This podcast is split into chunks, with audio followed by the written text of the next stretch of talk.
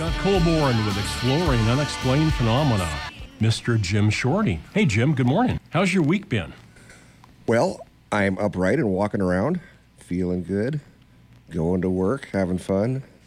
What more can you ask for? How about kind of a weather update? What are we How about a weather today? update? It's 40 degrees right now with a high projected of 59, sunny skies, just a beautiful day in Lincoln, Nebraska. So get out and enjoy it after our show's over. Because Monday, Tuesday and maybe Wednesday, we have snow predicted. Again. uh, don't you love it? So, yeah, get out there while you can. Uh, winter hasn't quite left us yet. Yeah, I think I think the Rockies weather has just taken up residence here. You know, this is the sort of thing that that we can uh, we can get 60 degrees today and get snow Monday. Well, yeah, and it's an interesting weather pattern, but uh, that's that's what happens. Weather patterns change and vary over the years. And I can remember when we would have these uh, one or two week frigid cold spells in January and February, and it would be just miserable. And Oh. people up in Canada and Minnesota right now are going, "Oh, what are you talking about? You guys are wimps."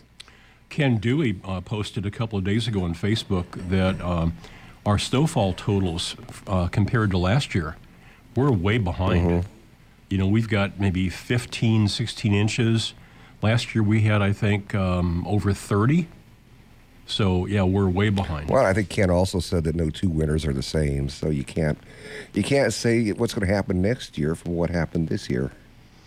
We'd like to remind you folks that we're in the middle of a KZUM birthday bash. It's a fund drive. Uh, we have topped out about $35,000. We've got 40000 as the goal.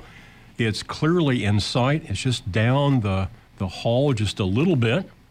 And uh, if folks that haven't donated did so, bingo, we would make that just immediately. So there's two ways to do this. You can call us at 402 474 5086, or you can go online, kzum.org. And we'd love to have all those folks that listen to Exploring Unexplained Phenomena that haven't uh, put their money where their ears have been to do so at this time. And there's never been a better time to do this. Join your neighbors who've done so. Uh, I've made my donation, and uh, I'm already drinking the coffee from the mill that I've got. So um, join us, won't you? Become part of the family. 402 474 5086 or online kzum.org. And uh, if everybody gave a little, boy, we'd get that 5,000 bucks covered just immediately. Every little bit helps. Uh, next up is uh, Charlene with the Capital Humane Society. And uh, the Capital Humane Society is in Lincoln, Nebraska. We talk about dogs and cats for adoption. And this is called Pet Talk. Hi, Charlene. Hi, how are you? Thanks for asking. I'm doing very well. And uh, what are special activities going on at the Capital Humane Society? Uh, we are ready for adoptions. That's our biggest activity. So we'll be opening our doors at 11 o'clock today, and we've got great animals looking for homes. Um, we will be starting up our basic dog obedience classes. So if anyone's interested in signing up, those will start next week, and you can get more information on our website at capitalhumanesociety.org. Um, again, if you're interested in helping your dog to learn polite behaviors. Uh, you can find out more on the website, capitalhumanesociety.org, including um, March 11th, an event coming up that says Crafts for Cats at Cosmic Eye Brewing. So read more at capitalhumanesociety.org. Cats for Adoption, who do you want to start with? We will start with uh, Jewel. And Jewel is very pretty. She, She is. is. a declawed cat. Uh, so she wants to have a nice, safe, indoor-only home. I think I see some Siamese in there. She has medium-length fur, about five years old, a little bit shy. So when you come in, she might be hiding, but for the right person, she'll come out and purr and be happy. Well, my eyes went straight to her when I pulled up that page. She is beautiful. She is. Kind of almost, uh, you, I'd almost call it a coffee and cream, but it would be a real light coffee. uh, whites and browns and uh, uh, tabby markings on the forehead. Looks like beautiful light blue eyes. Yep, exactly. Wow. Just a really sweet cat and a very pretty cat. So if you go, folks, to capitalhumanesociety.org and click on Cats and Kittens for Adoption, scroll down, you'll see the picture of Jewel. Click on her picture on that thumbnail, and there's more information that pops up. Jewel has got a buddy that I bet you folks would like to hear about. Jewel's buddy is Kitty. And Kitty is a four year old spayed female, all black domestic short hair. Very nice cat. Looks looking for a very nice family. Uh, she's just quick to come up and say hello and trust you and wants very much to be your charming That's, sidekick. that's a good generic name. Here, kitty, kitty, kitty. Uh-huh.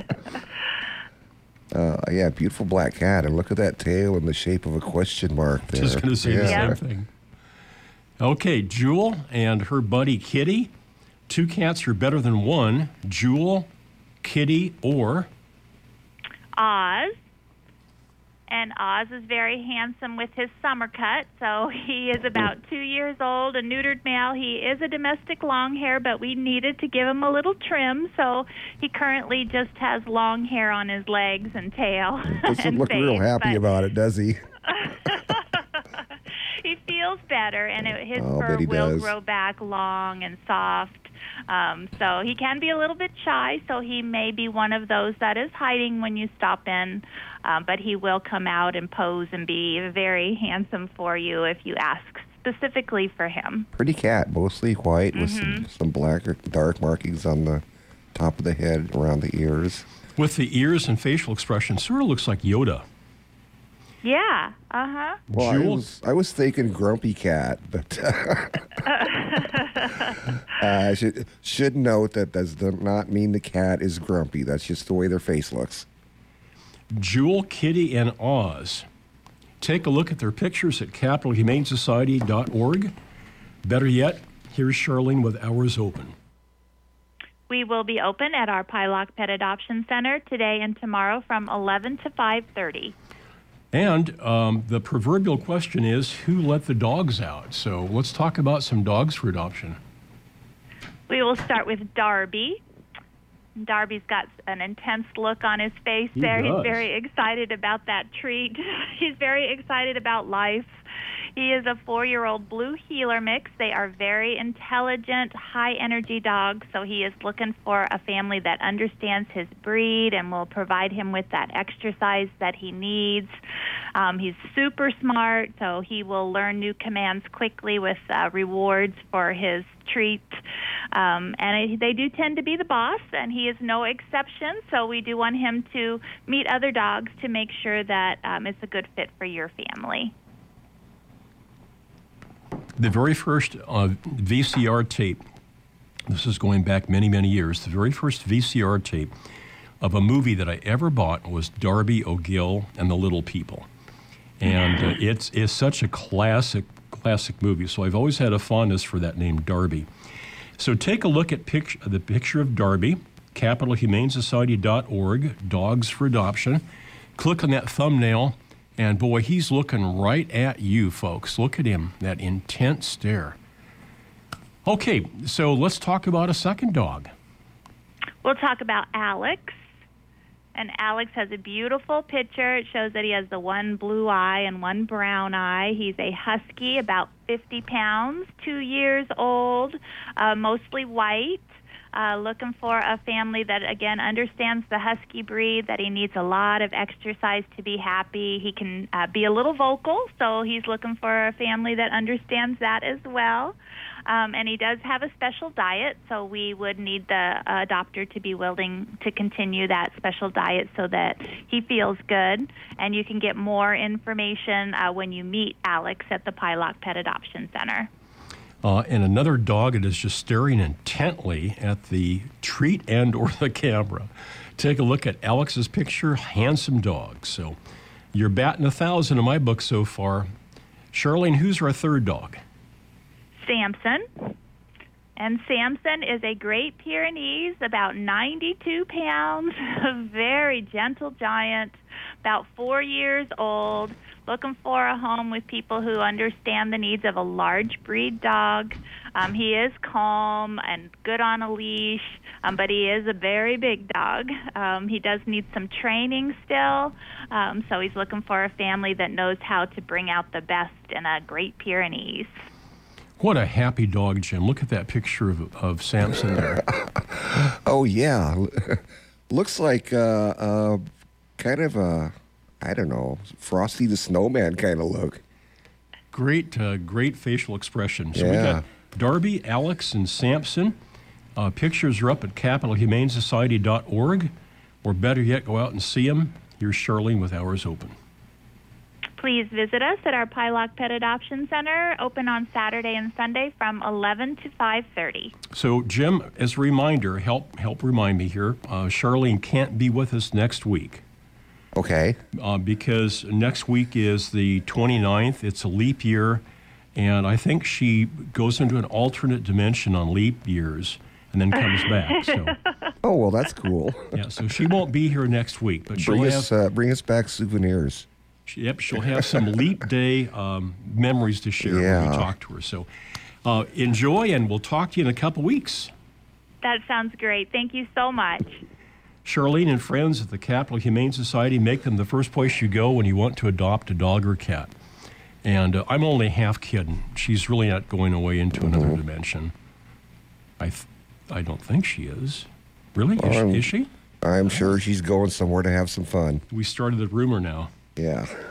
You know, I, I will always think about talking about the, the rumors and, and pop culture and how things get started.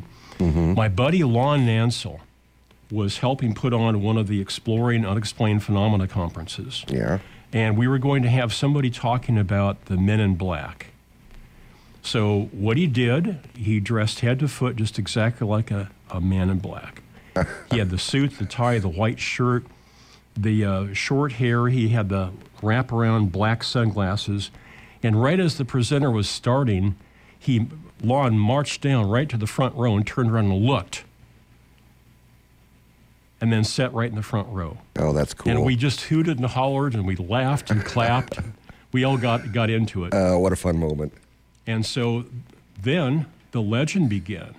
And for years, people were talking about, oh, did you hear about that conference in Lincoln that there was an actual appearance by a man in black? well, there really was, There really was, but AKA Lon AKA Lon. That explains a lot, actually. Lon is uh, a frequent caller. He doesn't go on the air a lot, but he calls to say hi and uh, happy birthday and stuff like that. So we we're- appreciate- We're, glad you're out there, Lon. Yep, we appreciate so many people that listen like that. And uh, if you're a longtime listener and you haven't made a donation uh, during this fund drive, uh, the guy across the street won't do it. And the people that uh, you won't talk to till Monday, maybe at work, they won't do it. So it's really up to you folks that are listening. Um, and Jim and I feel that, you know, if this is something that you listen to uh, week after week and that you benefit from, um, really do, out of the generosity of your heart, step forward and support it with a donation. Uh, I will guarantee that it's going to make you feel great to know that you've really stood up and were counted for the radio show as well as the, uh, the radio station. 42 years for KZUM being on air. And uh, there is no other radio station that I can think of that would allow me this frivolity that I engage in every Saturday morning. What was the word that Carolyn used in the, in the song? Oh, um, I just used frivolity. I, I'm drawing a blank now. Jeez. I'm sorry, Jim. It'll, it'll come to you, I'm sure. It, it'll, it'll come to me. But we, we have a lot of fun here, and KZUM um, allows us to do that. So do make a donation. Uh, joining us now is Brent Raynes. Brent uh, has a, a brand new book out on John Keel to better understand who he was, as well as his impact on so many people. Brent is the editor and publisher of an excellent online magazine, Alternate Perceptions and you can sign up for that free of charge at apmagazine.info. Ladies and gentlemen, let's welcome Brent Raynes to the mix. Hi, Brent. Hey, hey, Scott. Good to talk with you again. This weather pattern is so strange. What's Tennessee like now? Well, right now it's cold, but you look out the window and blue sky and sunshine, and uh, it's supposed to get up to about 51 degrees. Really, Jim? but we did we did have some snow and, and a lot of rain, and uh, down the Tennessee River from us, uh, about 30 miles, there was a, a couple of houses. They had a mudslide, and now it's there's Oh, a wow. country road right behind where the houses were, and there, it's it's it's uh, ruined that road too. Uh, and Wow. the two houses, uh, one of them went all the way, I think, down into the Tennessee River, and the other one just almost there, just crumbled them up. Uh, and that's rare for us to have mudslides, but there's been you know quite a bit of rain too. This so is that's so what we're so interesting, topsy turvy, because you're you're way south of us, and yet we're going to hit almost 60 degrees today. hmm Yeah, we've had some strange weather, and uh, not you know hardly any snow here. Um, we got a little little bit uh, a couple days ago, but it hasn't you know wasn't enough to really last. Now over around the Smoky Mountains over that way in East Tennessee, they they had maybe a inch and a half or so, but you know nothing nothing too major.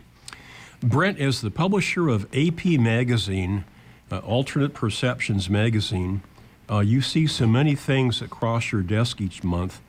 Um, give us a sampling of maybe what people either can look forward to in the newsletter, the magazine itself, uh, or something that's just, just you've been made aware of that you're really interested in. Well, I'm going to tell you, I um, I just interviewed a gentleman uh, on the 16th, just recently, who's going to be in the uh, next issue, the March issue of Alternate Perceptions, uh, which will come out on the first. And uh, his name is Tom Dongo. He lives out around Sure. Sedona, Arizona. Mm-hmm. And I'm sure you that you recognize that name. He's uh, you might have even met him. He's uh, been a tour guide for years out there. He's been into the UFO uh, scene for about 40 years. And um, an excellent book that he wrote, Merging Dimensions, with a lot of photographs, very strange uh, photographs of strange lights and even sometimes uh, people that they didn't see when they took the picture um, appear in these, you know, the photographs. And uh, it's, um, I became aware of them years ago, uh, back like in the 80s, 90s, a, a magazine published out in Washington State called The Missing Link, uh, which was uh, part of a um, alien uh, UFO contactee support group uh, known as the UFO Contact Center International. And uh, he used to have a, uh, a monthly column quite often that appeared in, in that magazine. Yeah. Always always intrigued by all the, the information that he that he had, and uh, he claims now to this date he's just turned 75 on the 19th, but he's still as active as ever. Got uh, recently posted some pictures of him on a on a bicycle.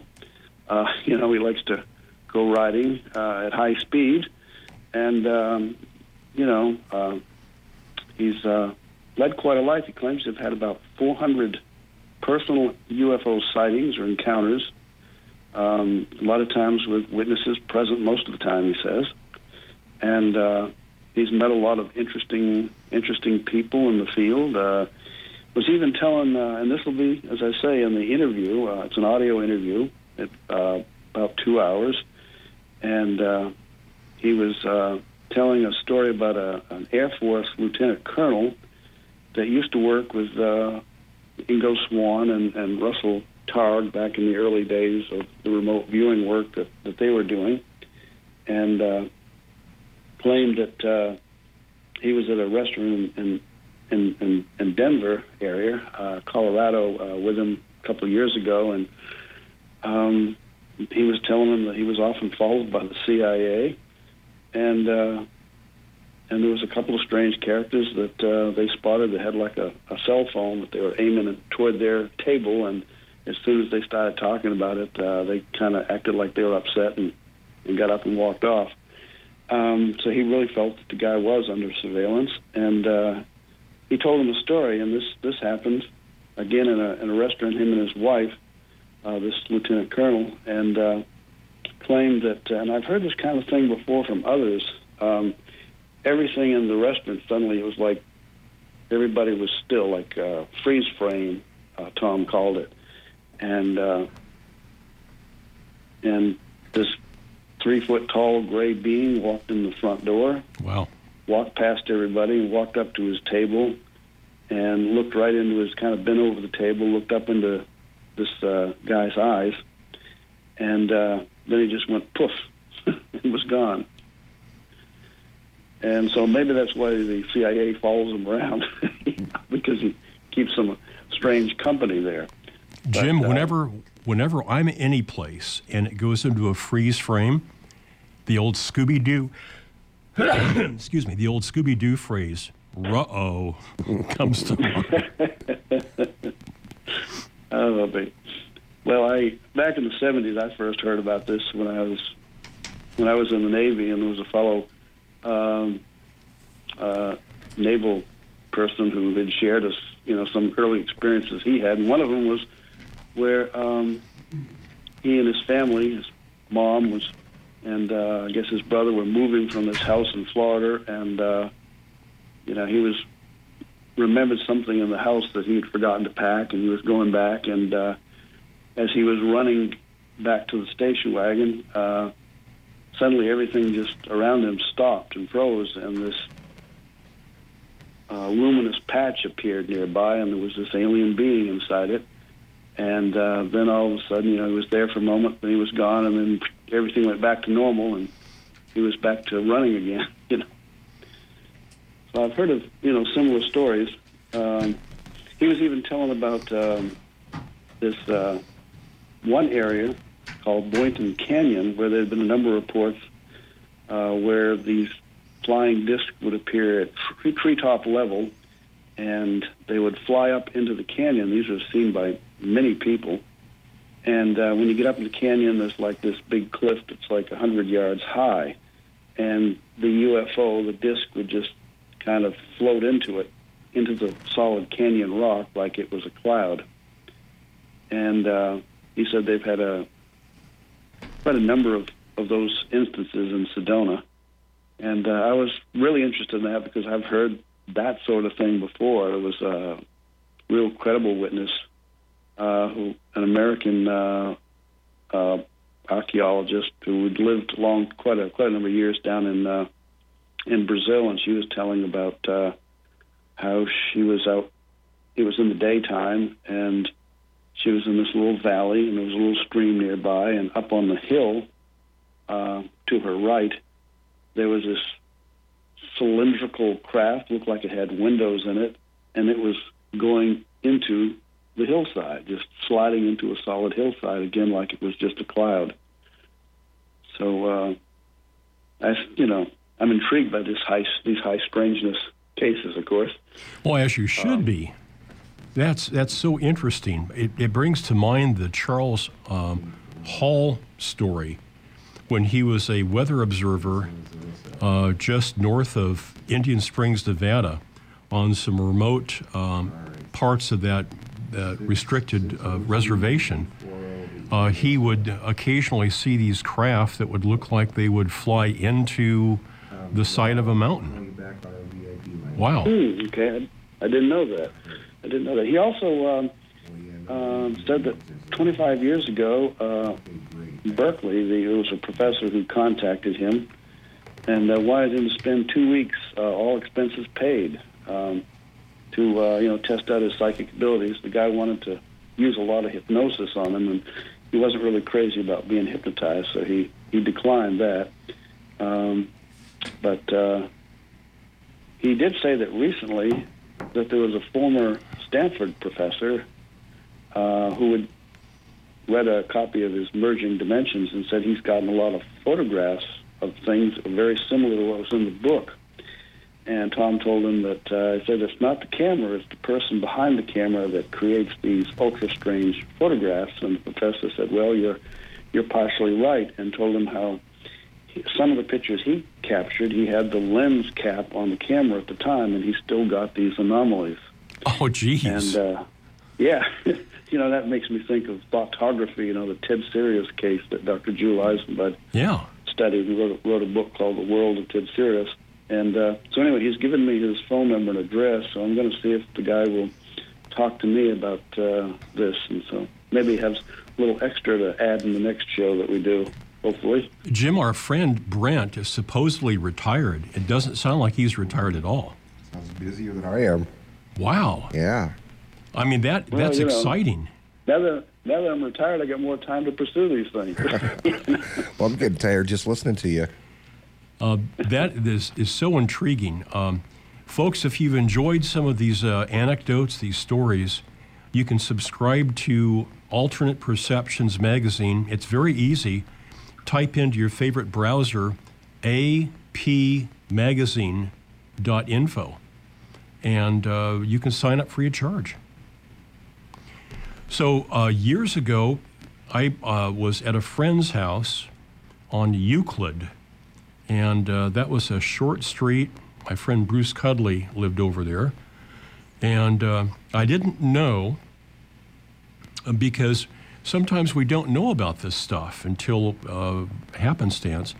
I didn't know that directly across the street, as I'm over there visiting my friend Bruce Cudley, a woman whose name is Vicky was having these uh, extraordinary experiences, contact with these sentient beings.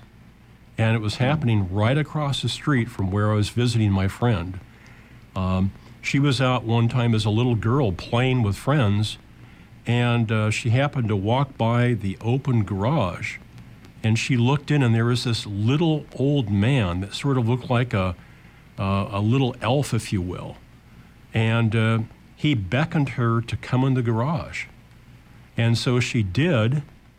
And the next thing that she knew, she was waking up and she was inside the house, uh, inside one of the closets, clear in the back of the closet.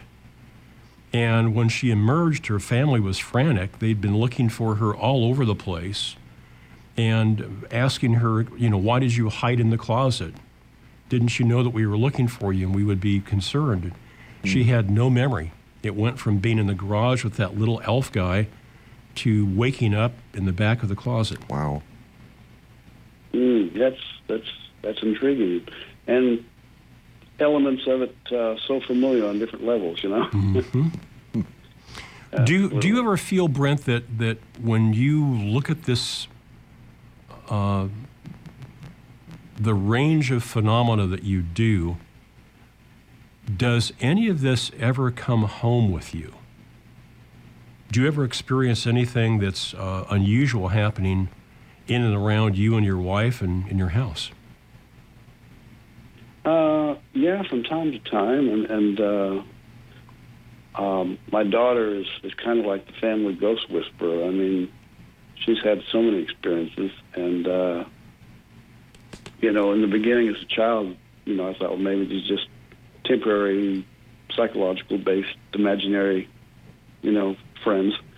Um, but it's it's continued on, and she's uh, a mature adult, holds responsible, you know, jobs, has a family, and uh, still continues to, from time to time, experience some really high strangeness. And we were doing, you know, EVPs here at the house one time, and uh, a few years back, and uh, was pretty common at that time. And she came up to the house and knocked on the, front door, and uh, she thought one of us was inside the house playing with her. Because she'd knock on the door, anybody home? And then the voice inside would say, hello. And she'd say, yes, can I come in? And the voice would go, hello. And this went on for a while, and, and then finally, you know, she realized that they're not opening the door, you know, the door's still locked. So she went, you know, she left, and then uh, later we come home, you know, there was nobody in the house. Um, you know, can't explain that one. You'll see in my, my Facebook page that I yesterday posted a memory of my daughter uh, and being out with a group of people at a restaurant and and what she saw. So, Brent, we've got to let you go here. So it's always interesting, and uh, I hope that uh, that the news stays on one side and Mister and Ms. Curiosity stays on the other side. So, uh, look forward to more with AP Magazine. All right. Well, thank you so much. And Scott. before And you- you before we cut care. you loose, too, you've got a speaking presentation coming up with your John Keel book. When's that going to be? Uh, that's going to be Sunday, um, March 22nd, up in Nashville at uh, Bellevue uh, Branch Library, and um, it's uh, going to be from 2:30 to 4:30 in the afternoon. Anybody down that area, this is going to be an incredible uh, lecture, so be sure and attend that. And are you going to have information posted at apmagazine.info? Uh, yes, it'll uh, it'll be there. I'll uh, I'll put some mention um, maybe in my column reality checking, and uh, it's going to um, let's see. It's sponsored by the Institute of Noetic Science and uh, local branch, and uh, also I'm going to be posting a uh, a video interview I just I just did in Nashville with a Tony Pratt. That's about uh, about an hour long, and it's really really turned out good. Always good to talk with you, my friend. Thank you, Brent, and have a great rest of the weekend. All right, you too, Scott. Thank you so much. You take care. We'll be right back with our main guest, Dr. Lynn Kitei. And this is the 42nd birthday bash for KZUM Radio. Uh, the station is counting on you. I am counting on you. And the rest of the folks that have already donated, they're counting on you. Do your part, pull your weight, and make a donation. 402 474 5086 or very conveniently online at kzum.org. And uh, we thank all the folks that have given donations um, during the Exploring Unexplained Phenomena radio show. We appreciate that very much. And we are about um, 35,000 towards a goal of 40,000 for the radio station. So um, I always say that, you know, through the magic of, of this connection that we've got, uh, if I was able to say the right words that open that key within each one of you that's about um, responsibility, gratitude, a shared commitment, staying the course, being part of the, the family, um, knowing that what you're doing is really is right. If I could if I could do that and you folks responded, there are thousands of people listening right now, and we could easily erase this five thousand dollar uh, remaining part of the goal just in a matter of uh, an hour or less. So some of those folks um, are going to be hip, some of those folks aren't and uh, it's up to you folks. So if you if you consider yourself hip, as I as I believe you are, um, please do give a donation to KZUM. We sure appreciate that. And uh, yeah, I'm a hippie. Yeah, that's right. I'm hip. You can be a hip and hippie uh, as well. So 402 474 5086 or online at kzum.org nothing wrong with peace and love and music and, in our case, good conversation.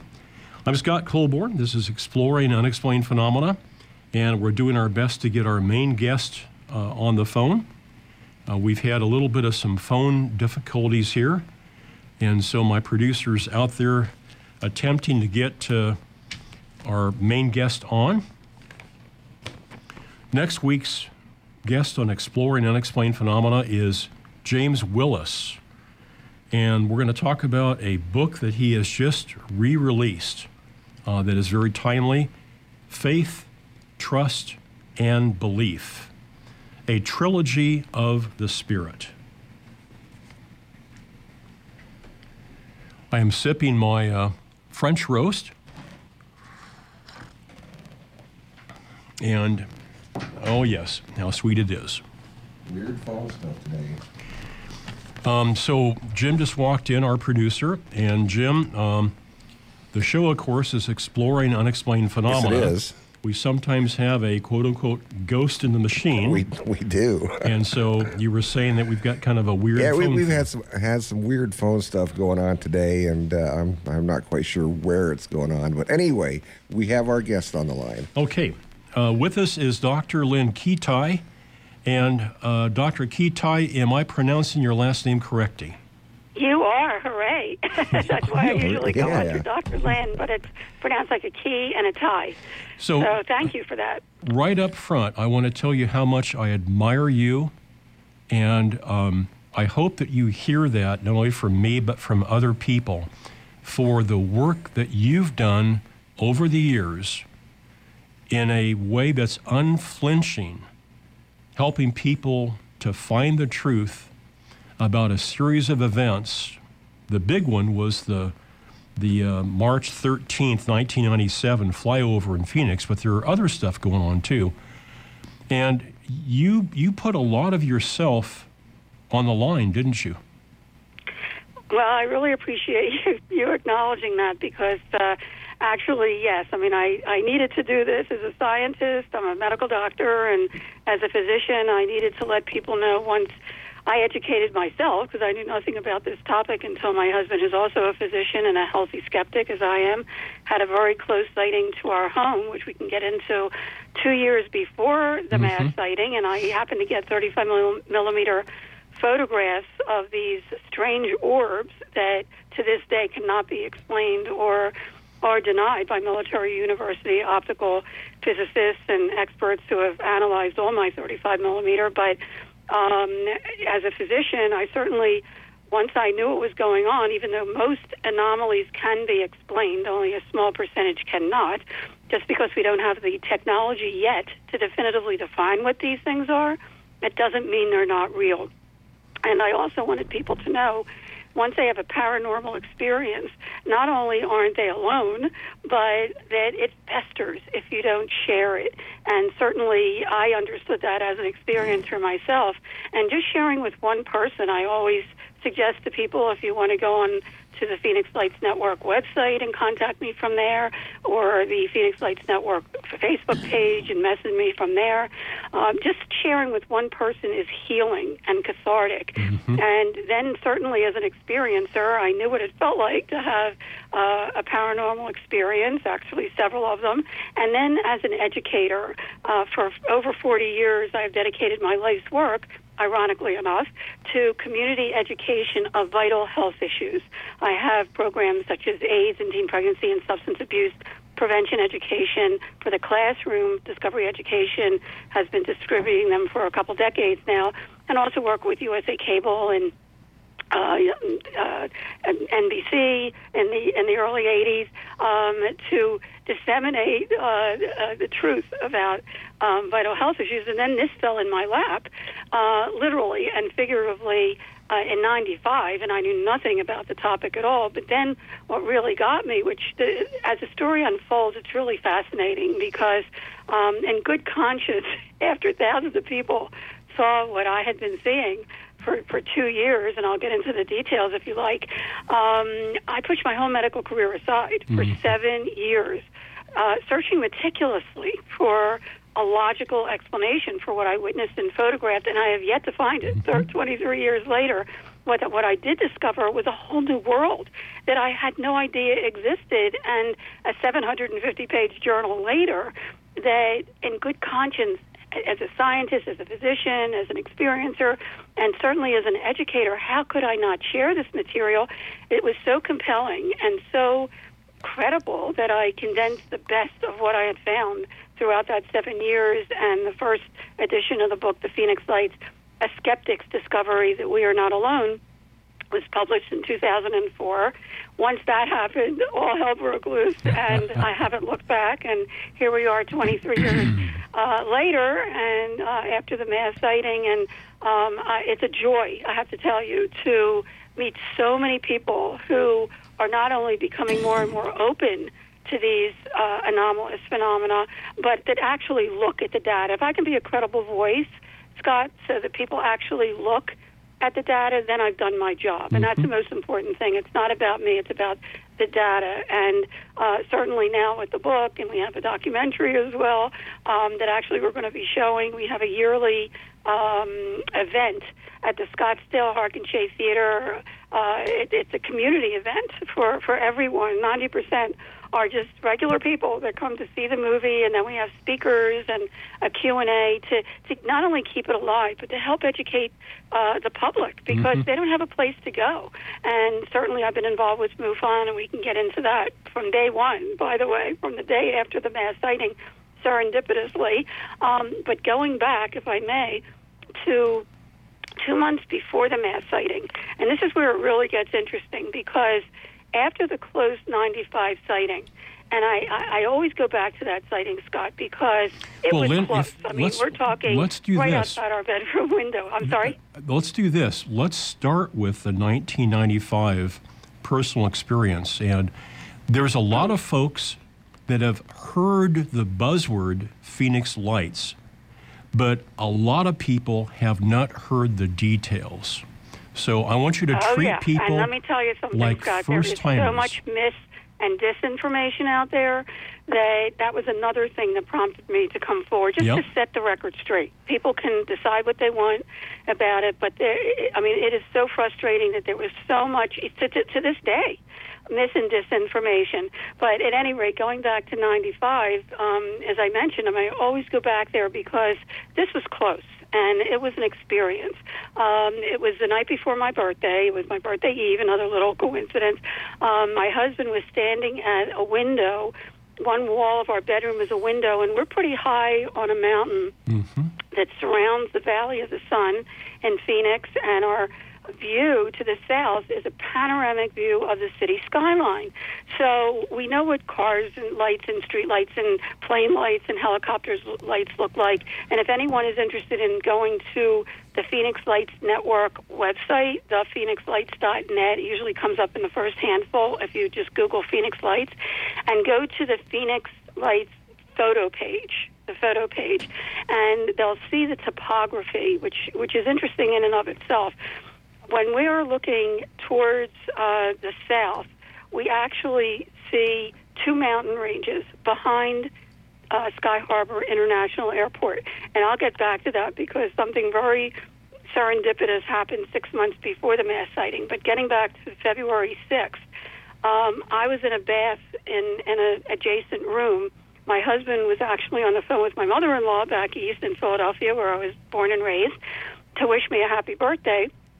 And he was on several state and medical boards at the time. Nothing ever ruffled his feathers, but he sounded alarmed and he said, Get over here quick. What the hell is that? And I grabbed the cow- towel, wringing wet, and ran to the window. And a little below us, and, and keep in mind, we're kind of nestled in the mountain range here, and it's also gated. It's a private gated community. So there is no way, and I underline, underline, underline that this was military, but right in front of our eyes, a little below us, are a very treacherous desert landscape were three amber orbs, one on top and two closely aligned underneath, about 50, 75 feet off the desert floor. And it was alarming because um, it was fascinating, actually, um, because I immediately looked underneath. It, it was impossible for somebody to be there. It's gated there. But besides that, I tried to take everything in mentally because even though I had been working with video, my video camera was downstairs, and you will hear people say over and over when they have an experience like this that they don't want to move. They, I, I tried to take everything in. I was in awe and in wonder, and uh, the size, the shape, the color. They were about three to six feet each, depending on how close they were. I call them an orb because the light did not extend outside the edge. The light was self-contained and it was a uniform amber color throughout. Just beautiful, very different than anything I'd ever seen, and it didn't glare at all. Everything else out there glared. And as far as the shape, interestingly enough, from day one, I always said that they looked like an egg on its side. They were oval shape, and it, an egg doesn't really describe it because they were symmetrical.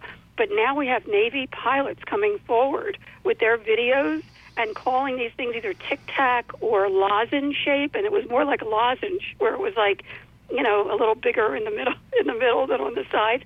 But at any rate, that that is another little interesting aside. At any rate, um, as I'm watching these, there was one on top and two closely aligned underneath. I thought, if I don't get a picture of this, no one's going to believe it.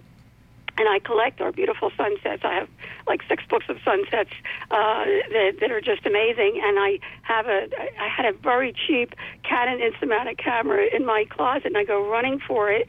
Uh, and I tell my husband I'm, I've got to take a picture of this, and he calls me back. He says, "Get over here quick! One of them is disappearing." And as we both stood there in utter amazement, the top orb, without budging from the other two started to dim. It's it's it's it's, it's difficult to describe in in logical terms, but it was like shrinking mm-hmm. very very slowly, mechanically, as if there was an intelligence behind it, just getting very slowly smaller and smaller, like like it was cloaking. I didn't know what cloaking was at the time, but going back and and giving it a word, it felt like it was cloaking. And even after it disappeared, we could still feel that it was still there. Where did it go? I stepped out on the balcony, got a quick shot of the two lower orbs, and you'll see them on the Phoenix Lights Network photo page, and immediately noticed an eerie silence, as if time had stopped. It was just bizarre. And as intently as I was watching these two lower orbs, and I did not admit this to a soul Scott until after the mass sighting two years later, but it felt like something was watching me. And going through my mind, I was thinking, who are you? What are you? Do you know that I'm here? I'd love to meet you. The next thing I remember, the left bottom orb started to shrink, just like the top one did, mechanically. And and something told me to take a picture, and I did. I took a quick picture, and which was the only one that turned out at the time. But it was amazing because I actually caught the left bottom orb half disappeared. You can see it right there in the picture, and one still there but I didn't know who to show it to. I knew nothing about the topic. I knew no one who was into it, and wondered for two years what this advanced technology was doing outside our bedroom window, and didn't have time to really look into it. But lo and behold, two years later, and this is where it really gets interesting, two months before the mass sighting, I'm lying in bed, and, and usually when we're in the bedroom, anything that pops up out there, whether it's lights or uh, haboobs like dust storms or a fire in the distance or whatever, we get to see. And I notice that there's three giant amber balls of light. And I thought to myself, wait a minute, this is January uh, 22nd. And I thought, wait a minute, they're amber.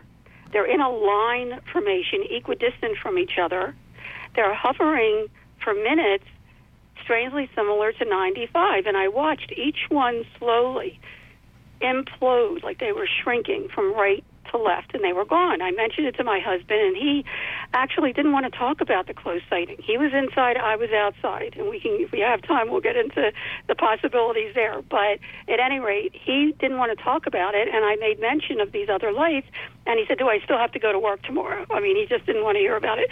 The next night, he was at a medical board meeting, and it's interesting how you know, different people react to these things. Some people can't deal with it. Some people don't want to deal with its topic, and that's okay. Everyone in their own time. But now there's data to actually look at, as you mentioned, and um, you know, I hope people do. But at any rate, the next night he was at a medical board meeting, and I noticed the same three lights in an equidistant line are now in front of South Mountain, out of the sliding glass door window. And I thought, okay, enough. I'm getting my video camera, and I ran downstairs. I get outside just as I'm ready to shoot. Got about 18 seconds worth, and the battery went dead, and it was charged. So I go in. It's about 8 o'clock. I hook up the battery. I go outside. They're gone. About a half hour later, 8:30, my husband comes up the drive, and we're pretty high on the mountain here. And I go outside. I said, "Remember, I told you about the three amber orbs far west last night. Well, about a half an hour ago, they were right in front of South Mountain. And as I'm pointing in that direction, they reappeared in the same spot. I was like, whoa, I got to get a picture of this. So I ran upstairs. And again, I don't believe in coincidence anymore because in video, the lights look very different than in real life. They're much smaller, they're white, they flicker. In 35 millimeter, they look much more like the real deal, and they can be analyzed because they're in the negative. But at any rate, I get out on the balcony. I'm just ready to shoot the three. Suddenly, six lights in a massive span, over a mile wide, equidistantly spaced, pop up over the three. I was shaking not having an explanation for 95. It was like, whoa, what is this, a mothership or a fleet? And I kept clicking away, thank goodness. And if you look at those pictures on the photo page, the first one is wavy because I was shaking. Okay. The second one is amazing, and to me is a smoking gun because it it looks like there's five lights with one in the biggest in the middle, like a V, with two underneath. Well, two months later, during the mass sighting, when at least 10 to 20,000 people saw this, there were thousands that reported five lights in a V with two trailing lights. Well, the picture is right there, two months before the mass sighting of the same exact thing. Then, as I'm watching, this thing seemed to turn. And that picture is also on the photo page. Well, I, I have to say it was unnerving, and I figured by the time I got up in the morning, the next morning, I, I, I said to myself, there must be a logical explanation for this. I'll just hunt it down. Somebody's got to know what these lights were. It was massive. So I called around, finally, finally found air traffic controllers at Sky Harbor International Airport who were very forthcoming initially, and then they got shut down. But they were excited that I saw the lights, and and um, one of them was a meteorologist, and he got on the phone, and he's a really low key guy, and he said, "Did you see those three lights at, at eight o'clock last night?" And then the six lights popped up at eight thirty. I said, "Yes," and he was amazed that I had seen them at a distance. He was excited, and he said they looked on radar. Now here's where it's really important data, because they shared with me, and there was a whole group that saw this the night before, that these lights popped up over Class B restricted airspace. There is a 30 mile radius around the center of the airport. Anyone that goes into that airspace must call into the tower to report that they're coming in that airspace, especially a thousand feet altitude that these were. No one called. So they got alarmed. At 8 o'clock, they looked on radar. For the three that popped up, did not show up on radar, and then they disappeared. When they popped up again, and there were six of them, over the same area at 8:30. They looked on radar, did not show up on radar, and then they got worried. And they took their high-powered binoculars to look, and in their own words, they described it as six points of light, totally equidistant from each other, massive span over a mile wide, that seemed to be attached to something, but they couldn't quite mm-hmm. see what these lights were attached to, or had a force field in between them, holding them in rock solid information, which you would also hear from thousands of people two months later. And the meteorologist chimed in and said one of them, all of a sudden, the whole thing turned as a unit against the wind. Okay, that's really important too. And then let's, elevated Dr. slowly in synchrony. Let's let's, uh, let's pause right here. This is uh, so interesting, but I've got to take a top of the hour break here. So let's uh, let's pause this right here and we're in the chronology, we're about two months in front of the March 13th, 1997 sighting. So we're talking about January. So there's stuff going on. You just heard Dr. Kitei talk about something that was already seen that was about a mile wide. And uh, I think in your documentary movie, Dr. Kitei, you've got a couple of examples of what a Boeing 747 looks like compared to something that's a mile wide. well, I'm, we're going to get into this, and there were sightings that were much bigger than that. And by the way, before you take your break, the air traffic controllers ruled out every conventional aircraft, balloons, Chinese lanterns, flares, even um, uh, skydivers with lights. They ruled out every oh, yeah. single possibility. They were true unknowns from day one. The website that we're looking at, that I'd encourage you also to look at, folks, is thephoenixlights.net. I'm Scott Colborn with our special guest, Dr. Lynn Kitei, who's devoted a lot of her adult life to helping us understand what happened, as well as some of the implications on perhaps the, the why and how it connects with each one of us. Jim and Scott here, Dr. Kitei on the phone, and you guys and gals we are exploring unexplained phenomena. Scott Colborn here with Exploring Unexplained Phenomena. We'd love to have you donate to KZUM. If this conversation is stimulating as it should be, consider supporting KZUM Radio. Our phone number is 402 474 5086, or you can donate online at kzum.org. So, Dr. Kitei, thank you for allowing me to do that break here. We were talking in earnest about about roughly January 1997. So, events happened several years earlier, and then events were happening several months before this big sighting. Uh, you've got pictures. I'm on your website right now looking at the pictures. And um, Jim Dilettoso is a uh, photography and computer expert. I've seen your documentary and, and listened to Jim. He can't explain these. He can't explain these and neither can Navy optical physicists. And uh, Dr. Bruce Maccabee was one of them, and, and University, University of Arizona, uh, the head of the optical science department took great interest in this, as well as the Brooks Institute of Photography, uh, the dean of students at the time, and, and on and on. There is so much more to this story. In fact, I'm very excited that I'll be sharing more of the consciousness aspect, which um, I, uh, you know, I hope we have time for today. Uh, well, November 6th to the 8th at the um, uh, at the conference in Laughlin with uh, with Paula Harris. So I hope people look that up on my Phoenix Lights Network uh, pages and uh, and join us there. But one one little aside, I think you might find interesting, Scott. And again, this is another little coincidence, and mm-hmm. it's uh, to me an integral part of the whole Phoenix Lights picture is six months before the mass sighting, and I will get to the mass sighting in a second because that's really mm-hmm. important. But six months before the mass sighting, I was invited to present my substance abuse prevention education program at the Gila Bend, G-I-L-A, Gila Bend Indian Reservation, which is very sacred ground. And again, if you go to the photo page, that first picture there will show you South Mountain at a distance is on the left, right, south of the airport, and a few miles back on the right is the Estrella mountain range, and their sacred ground is in between those two mountain ranges. And if you look at the picture, you'll see mm-hmm. where South Mountain and the Estrellas intersect. Well, after the mass sighting, and I don't talk to outsiders, but I helped the principal out, and I gave him a call, and I said, you know, I know that I was there six months ago. I said, um, I've been looking at some pictures that I have, and it seems that these anomalous aerial phenomena keep popping up in that area where South Mountain and the Estrellas intersect. Did anybody there happen to see strange lights on March 13th? And he starts to giggle. And I said, Is that funny? And he says, Are you kidding? We've been looking up at them for centuries. We call them sky people, light beings. I had no idea. It's part of their culture and indigenous cultures worldwide that yeah.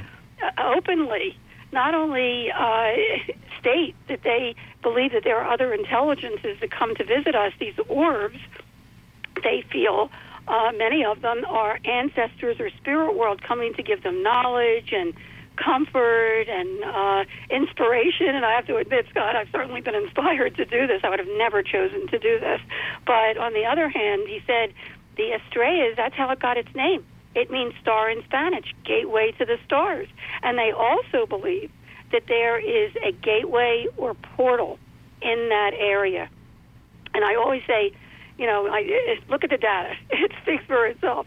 And if you look at my pictures time and time again, that's exactly where these phenomena keep popping up. So I'll let others make that conclusion if they want to. But anyway, that's what they believe in. And even the mm-hmm. Hopi here in Arizona have protocols to invite these phenomena in.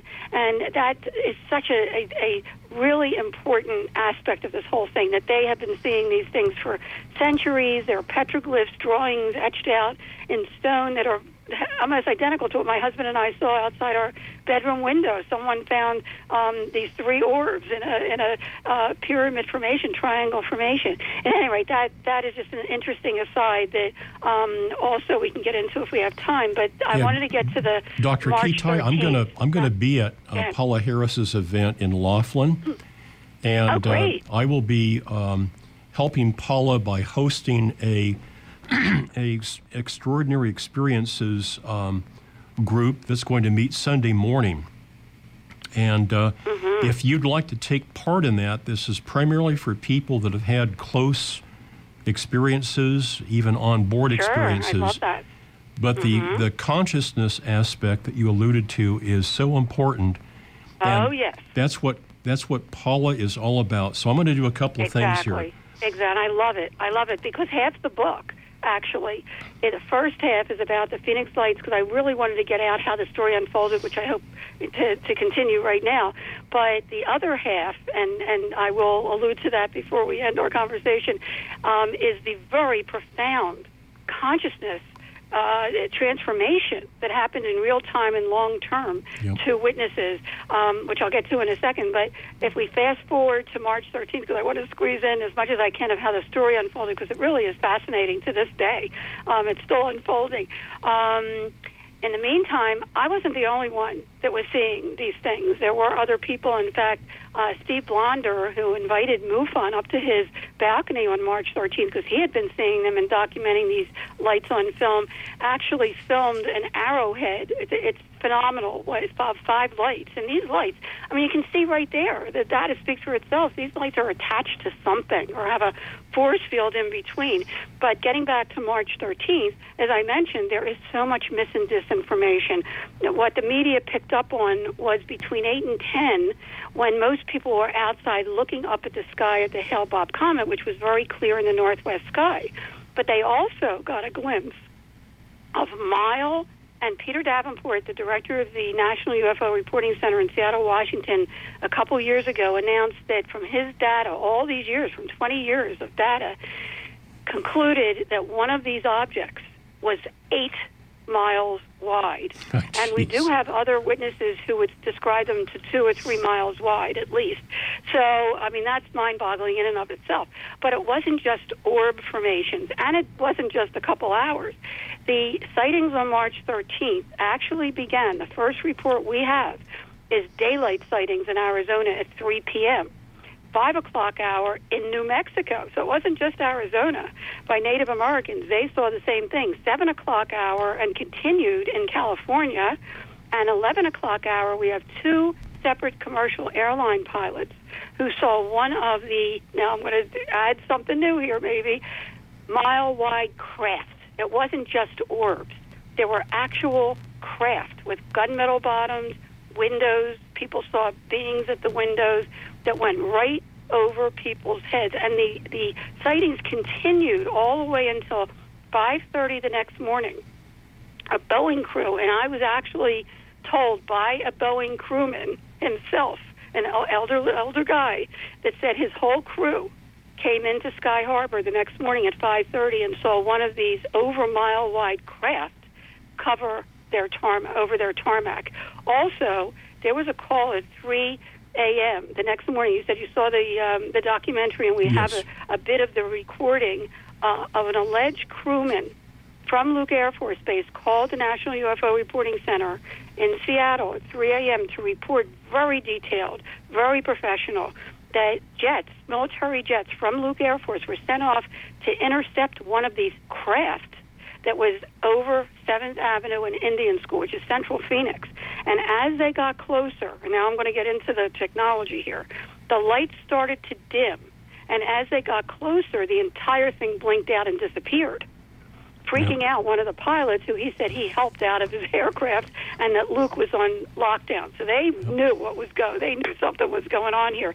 The the fact is that these the technology alone when we're talking to these massive, massive craft, and if you go on the GAP page, GAP, on the Phoenix Lights Network website, you'll see a 12 year study by the investigators of thousands of reports from National UFO Reporting Center in Seattle, Arizona MUFON, Mutual UFO Network, um, as well as uh, Frances Barwood, councilwoman, Phoenix councilwoman, uh, Vice Mayor Frances Barwood was the only elected official who innocently asked for an investigation months later in May, and she was plastered by the media. I was so glad I kept anonymous for seven years because there was so much ridicule and snickering, and we'll get to that too. That I was very happy to just sit back and see how the story unfolded, and boy, did it!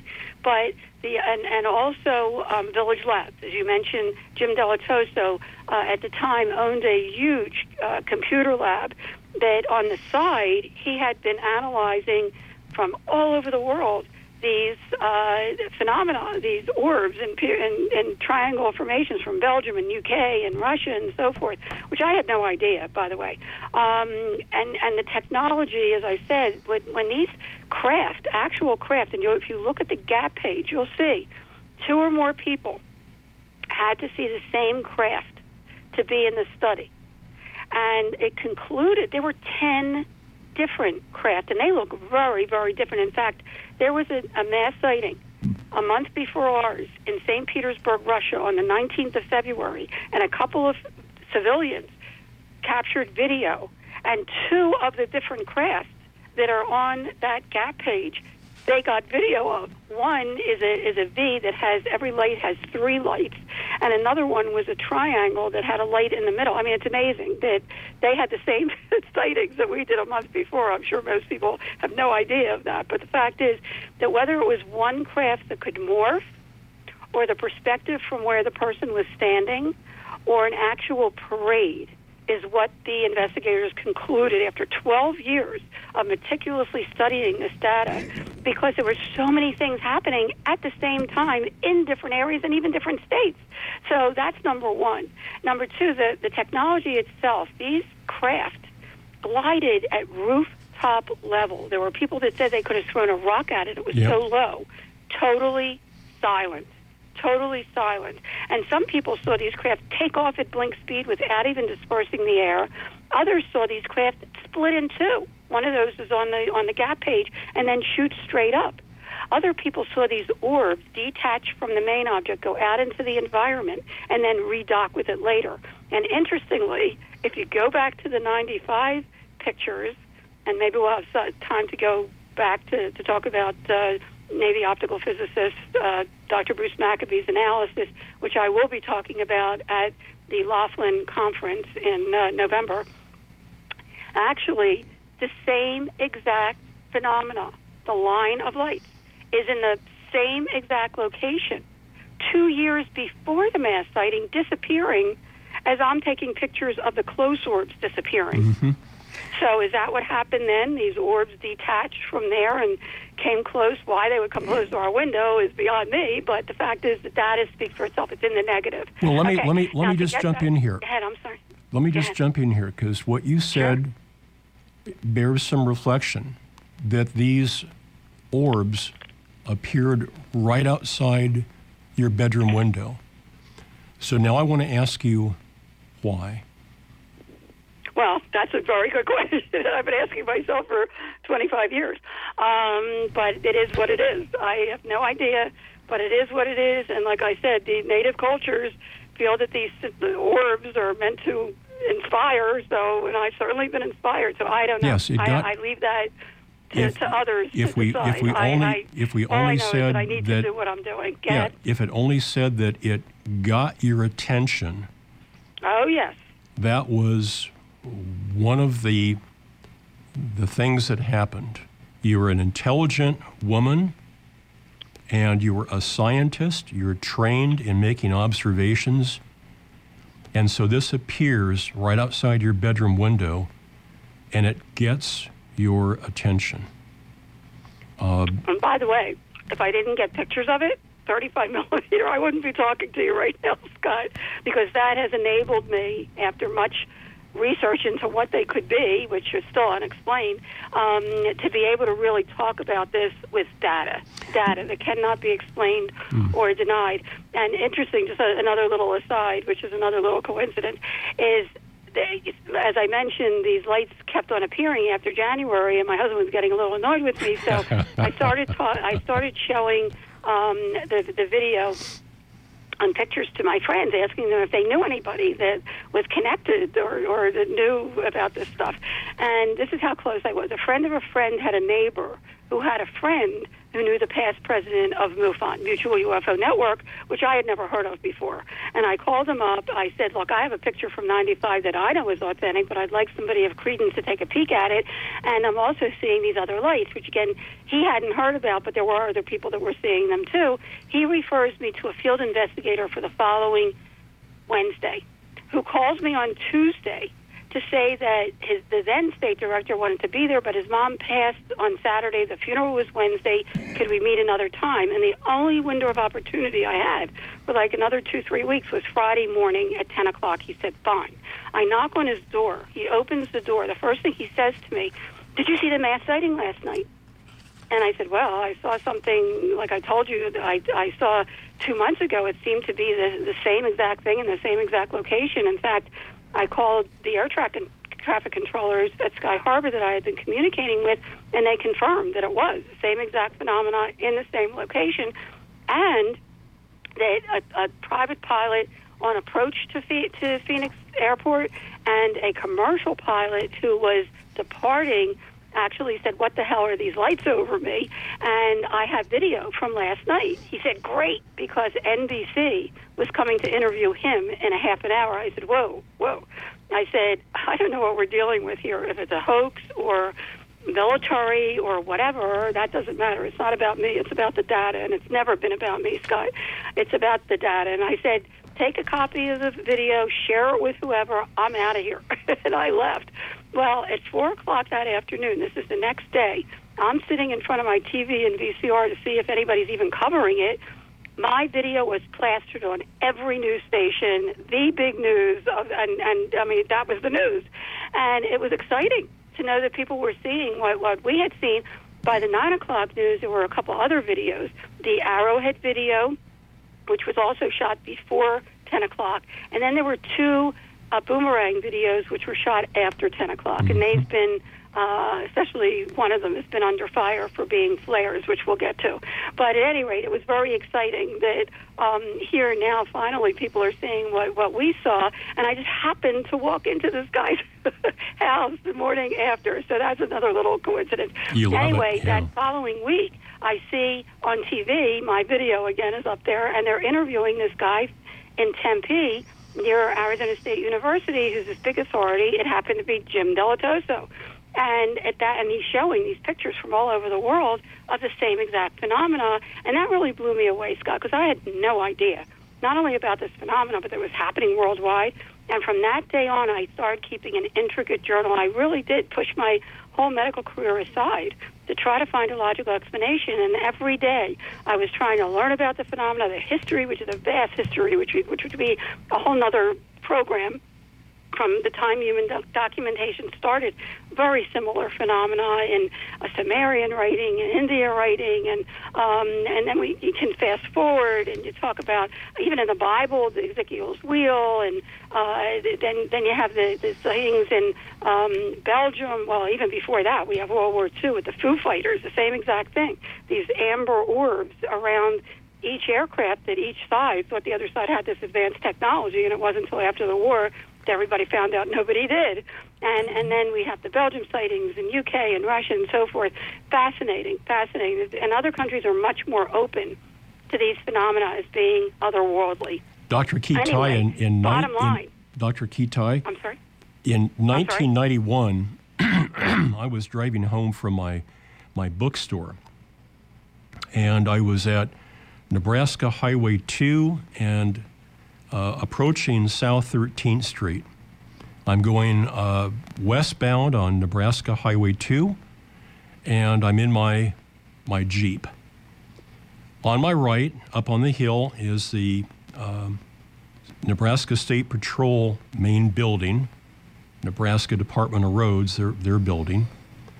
And over the Nebraska State Patrol building, I see a triangle of lights. Mm-hmm. Now, the building is over a football field in length.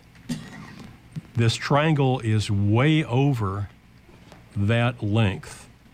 It appears to be about two to 300 feet above the roof, and each of these three corners is a bright light that is not directional, but it's bright in terms of a sideways radiance.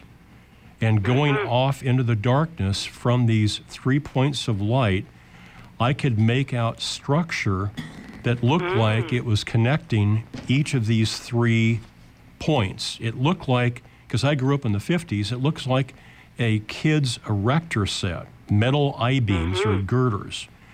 And so I'm slowing my car down. I'm bobbing my head around to make sure it's not my running lights reflected in the window. It's not the Right. lights over the highway. These three points of light stay right exactly above that building. So now I'm in front of the building, and I'm probably maybe uh, 200 yards away. Um, I pull off on the shoulder. I bend down, take one more look. I can see these three bright points of light above the building, and I jump out of my Jeep and I stand up on the shoulder and I look, and they're gone. Mm. And I stand there for a couple of minutes until I realize that there are cars going by two feet away at 50 miles an mm. hour. It's dangerous. I better get, get my car moved. I get back in the Jeep. I bend down. No, they're no longer visible. So I drove behind the Nebraska State Patrol building into a residential neighborhood, stopped in an intersection, parked right in the middle, got out, and I stood for about 30 minutes looking at the sky over this building. And uh, puffy clouds drifting overhead, lots of night, clear sky. And so, What did you think? well, again, it, it certainly got my attention. Uh, Right. And I, I realized that what I had seen uh, was something that I couldn't prosaically, naturally explain. And I, I want Exactly. to dovetail this now into an excellent page you've got on your website, thephoenixlights.net, where you talk about myths. People saying, Oh yeah, okay, yeah. I well, people the, take a look at it. the lights Um, could have been. Is an, yeah. ABC. So let's spend about five minutes before my bottom of the hour break, and let's talk about some of the myths. Well, if I, I, I hope we can get the, story out there because I know it's, it's a little bit longer, but sure, we can talk about whatever you would like to talk about. Because the, the one thing that was amazing, I have to tell you, Scott, is that after these thousands and thousands of people saw something right over their heads, we have a, a new witness who just came forward, an RN, who was underneath the, the craft when a light was like a street light was right near him and he saw like a skin underneath the craft which he described and in the giant well uh, like a canister which our a pilot also described he saw what he describes as like lava coming down very very slowly. He thought it was going to come down and burn him. And then before it hit the bottom of the uh, of the the light shaft it actually shot up again and then it started. I mean, the descriptions from people were just unbelievable, and yet there was no investigation, no explanation for months. And we can we can get we can get back to that if you if we can after the break. Yeah. But so, so uh, a myth that uh, should be readily disabused is that these were simply flares. Well, I was going to get into that. That, that. How that came up is very, very interesting because, again, there was no explanation, no investigation, and I, as I mentioned in May, innocently, the uh, former Phoenix uh, councilwoman, vice mayor, didn't see it, but so many of her constituents were calling, why isn't there investigation? Why isn't there explanation? Suddenly, after nothing, and I mean nothing, for months. I mean, when they were asked, they would say, "What? Something happened on March 13th?" And there was like a little teeny thing in the in the back of the newspaper.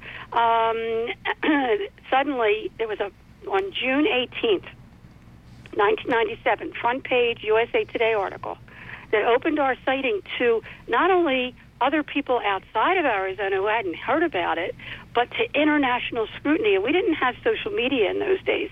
And yet, overnight, it went viral. By the next morning, it was on every morning news show.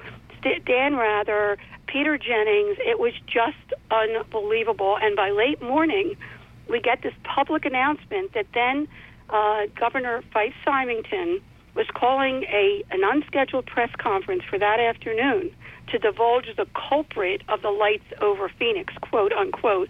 And people took him seriously, and he comes marching out, one of his aides, with a giant alien head costume and made it a mockery of it. It was Oh, really geez. disconcerting, especially for parents who were with children who saw something two, three mile, miles wide, and he's making a joke out of it.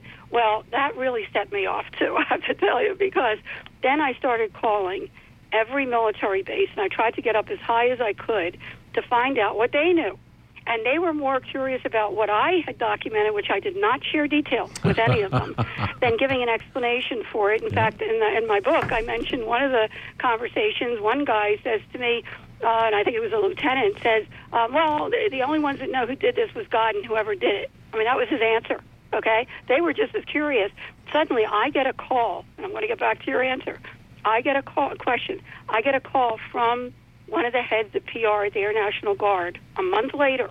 They must have been frantic because when people came here from all over the, the world, as soon as they interviewed the witnesses, their sto- their their reports were so detailed, so heartfelt that they too were saying, "Why isn't there an investigation? Why isn't there an explanation?"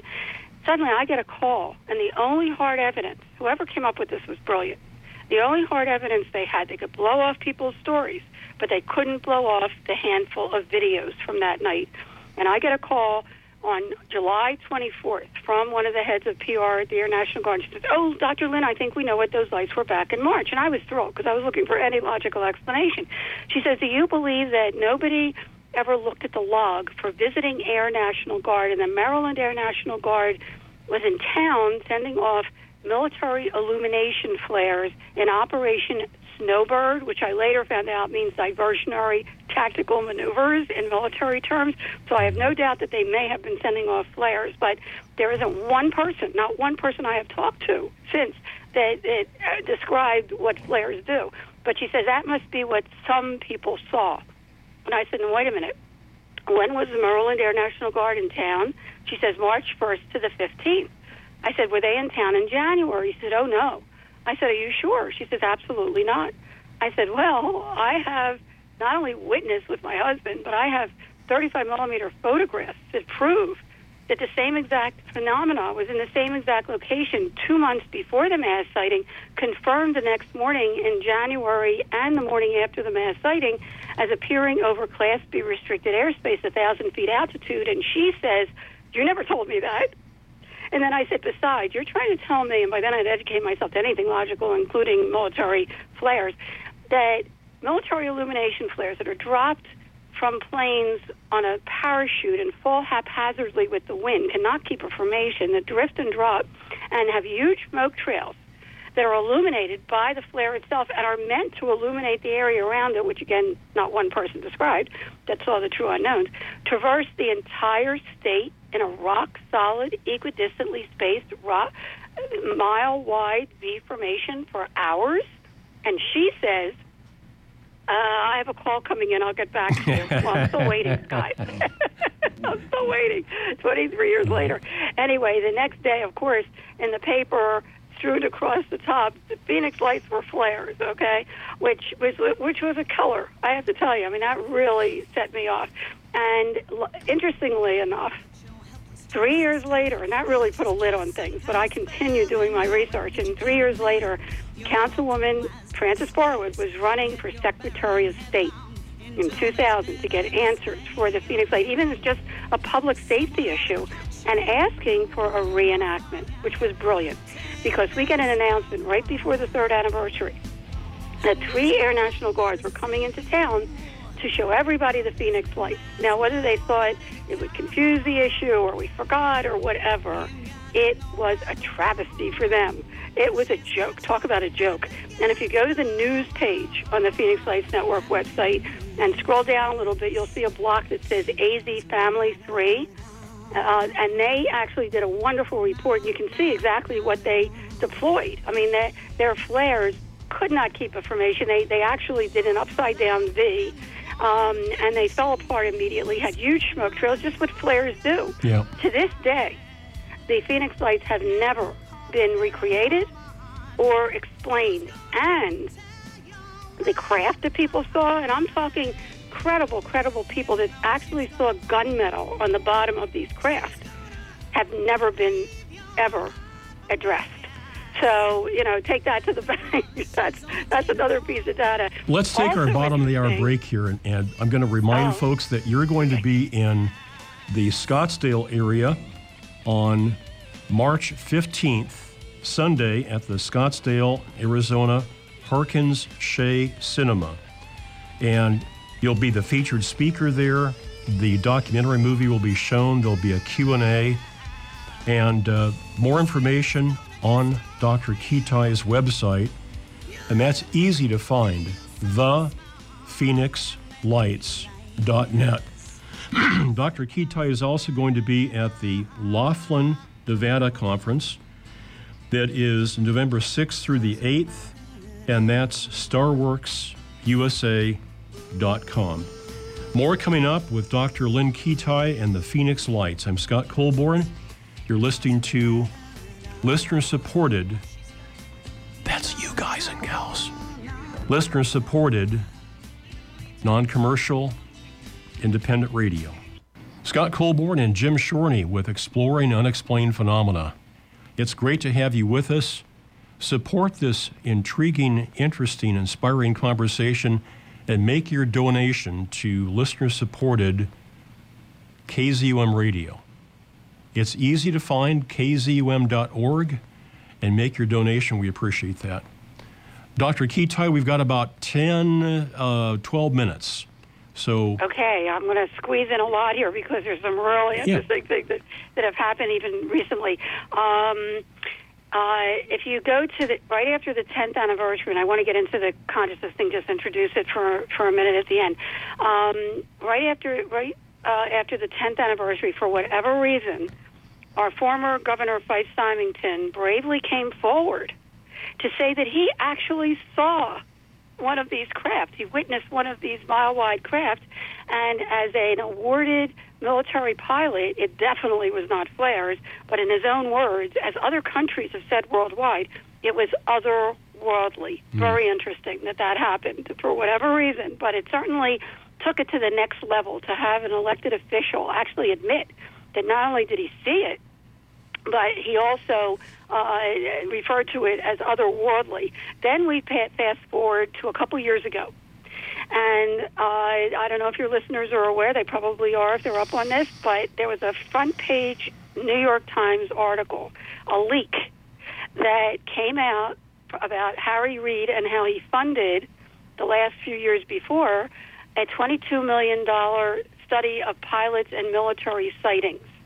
And that really talk about opening a door. I mean, that, that it has exploded ever since be, with the Phoenix Lights because people look for the most credible mass sighting, and and I've done uh, oh my goodness uh, since, and I've done them before, but uh, since I've done at least a half dozen Travel Channel and History Channel, and I have one coming up for CW, and uh, we had one on Discovery, the Contact Show, which was fabulous just just a few months ago.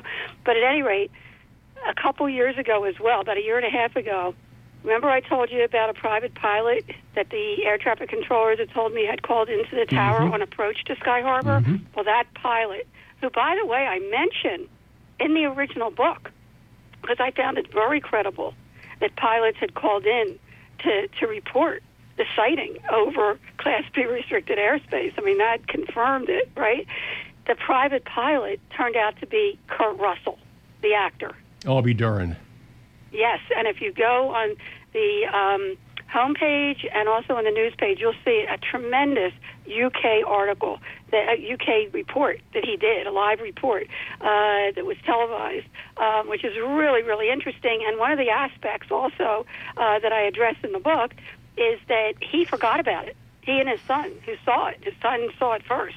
The, the same exact phenomena that I was photographing at the same exact time, the six points of light in a V, and then when I got out there, it turned to three endpoints, just as you described, Scott, okay, what you saw. But at any rate, um, they forgot about it. And like a couple years later, he walks into Goldie Hawn, who was watching a UFO show, and they mentioned the Phoenix Lights, and he thought, whoa, why do I know that? It was like a Richard Dreyfuss moment. And the, the rest, people, please watch it. It's a really, really uh, great interview. And he looked at his log, and, and indeed it was him. And it, does, it did happen. That happened to a number of other people, including a psychiatrist with his family that was coming up from Tucson to Phoenix for a swim meet.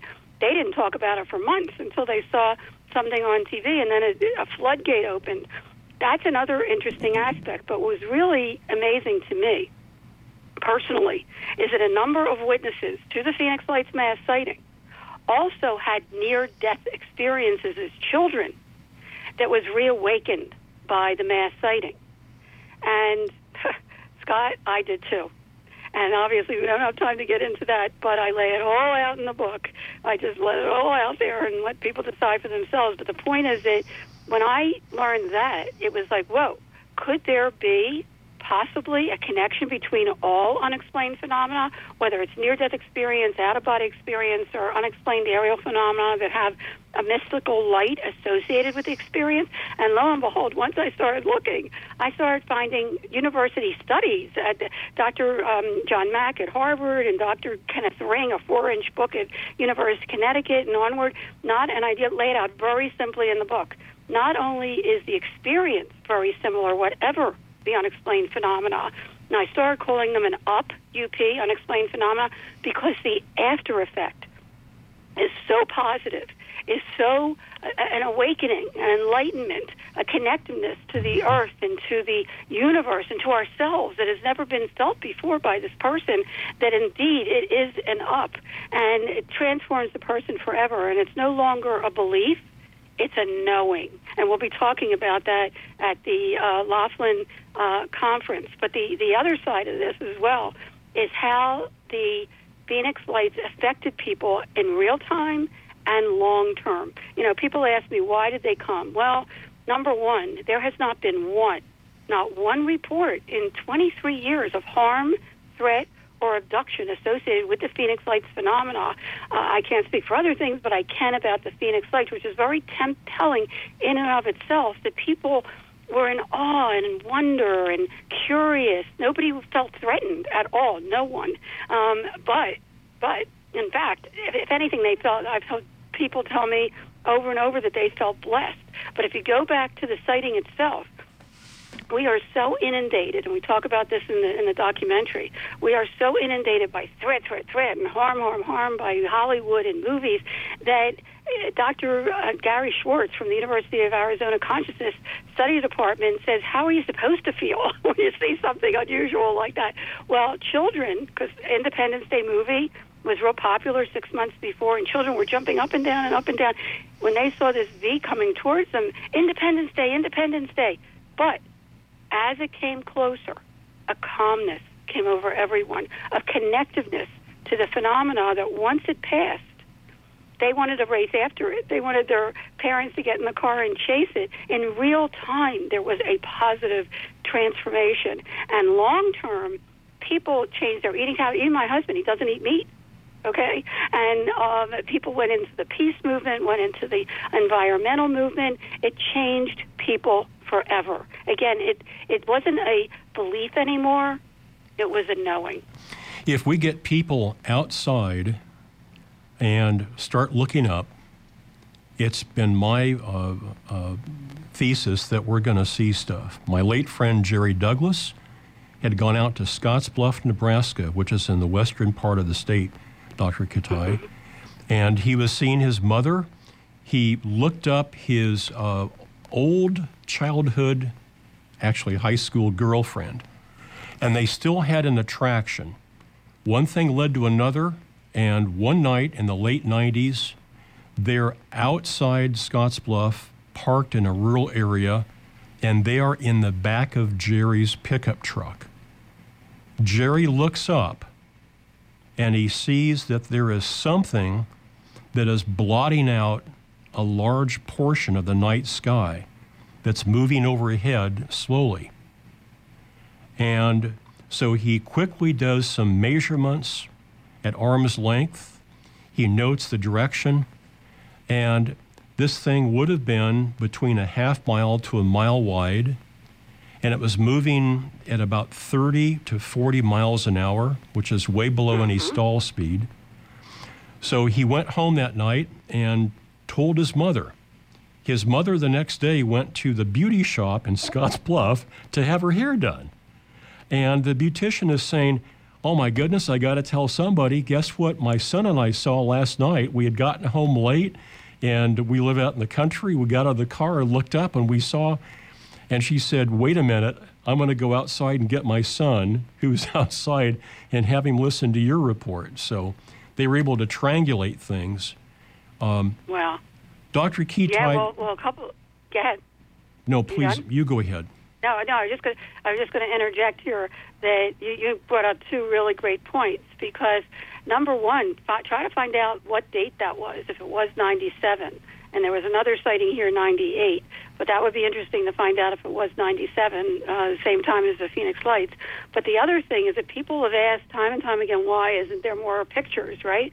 Well, in those days, we only had those big clunky cell phones that did not have cameras in them, and who carries around a camera? Although there were some people who did that particular night because the Hale-Bopp comet was very clear in the northwest sky, and tried to take pictures of these massive objects, whatever they were, that, like you said, blocked out the stars, and it was so black that the pictures did not turn out.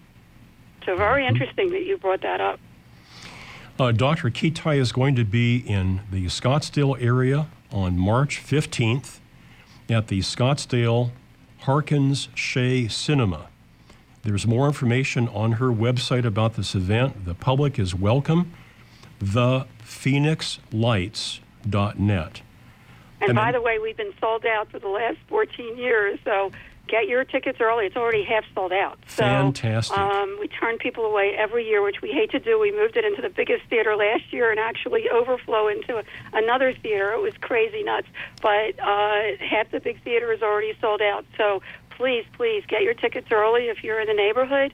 Um, it is such a fun event. There's nothing like it because it's it's really a mainstream event, and people feel more comfortable coming to a movie. And but once they're there, it like like our conversation, Scott. I mean, it opens people up uh, to to really um, consider the possibilities because uh, of us not being alone in the universe. But certainly, the Phoenix Lights touched one person at a time, and I hope that our conversation and looking at the book and the documentary, and I also, for all ages, because I've been working on a curriculum, put together a 160 page graphic novel activities coloring book of that's just packed with information. We have the 10 craft there to cover color. We have um, a graphic novel that goes to the Science Museum and History Museum to study these things, as well as 80 crop circles. And we have activities like word finders and crossword puzzles and sacred geometry.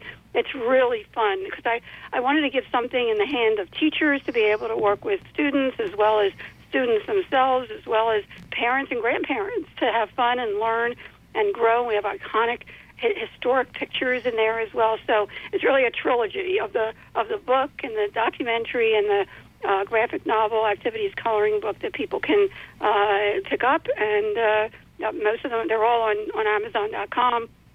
A number of them are, are in libraries as well. Um, but please, you know, check it out, and certainly the, the website itself. So thank you for for letting me share and for sharing that information, so people can can actually look at the data and decide for themselves. Dr. Lynne Kitei is our special guest today. I'm going to look forward to your presentation at the Laughlin, Nevada Starworks USA Conference, November 6th through the 8th. That's starworksusa.com. And uh, I'll enjoy hanging out with you, Dr. Lynne. So Absolutely, I really look forward to it, and for you and all your audience, keep looking up. thank you so much, and all the best from us to you. Dr. Lynne Kitei, her website is thephoenixlights.net. I want you folks to think about this as we close the program down. Years ago, I had a guy that approached me at a lecture I was doing and said, What's the big deal about these UFOs? If they're real, why don't they land on the White House lawn? Well, let's turn that around and just have you think what does it mean to have one or more craft that are over a mile wide fly down a corridor of Arizona on a night where people are outside looking up at the Hale-Bopp Comet. What does it mean for this mile wide craft? Now, we couldn't do that in 97. We can't do it today in 2020. Just think about that. Dr. Lynne is a intelligent woman. She's been thinking about this, as there are so many of you that are listening. This is really something to ponder. What does it mean to each one of you? Again, thanks very much to Dr. Lynne Kitei for our, our uh, main guest today. And Jim Shorty, what are you doing for the rest of the weekend? Oh, I think this afternoon I want to do a little bit of shopping. It's going to hit about 60 degrees Mhm. here in Lincoln. Close to it. And uh, we've got a storm coming in again next week, but we're kind of up and down for weather. So this is Nebraska. Honestly, it's not for everyone. Right. Next week's guest is James Willis. He's re released a book called Faith, Trust, and Belief, a trilogy of the Spirit. Stay tuned for Beta Radio and more great programming here today at KZUM Radio. If you've enjoyed the spirited, enlightened conversation with our main guest, Dr. Lynne Kitei, please consider a donation and show your support for this sort of conversation because it's not free. We got to pay the lights, we got to pay the utilities, and uh, we're about $5,000 away from our goal of 40,000. You can really help shorten that gap. 402 474 5086 or online at kzum.org. Thanks so much for listening. I'm Scott Colborn, and until next week, walk in beauty.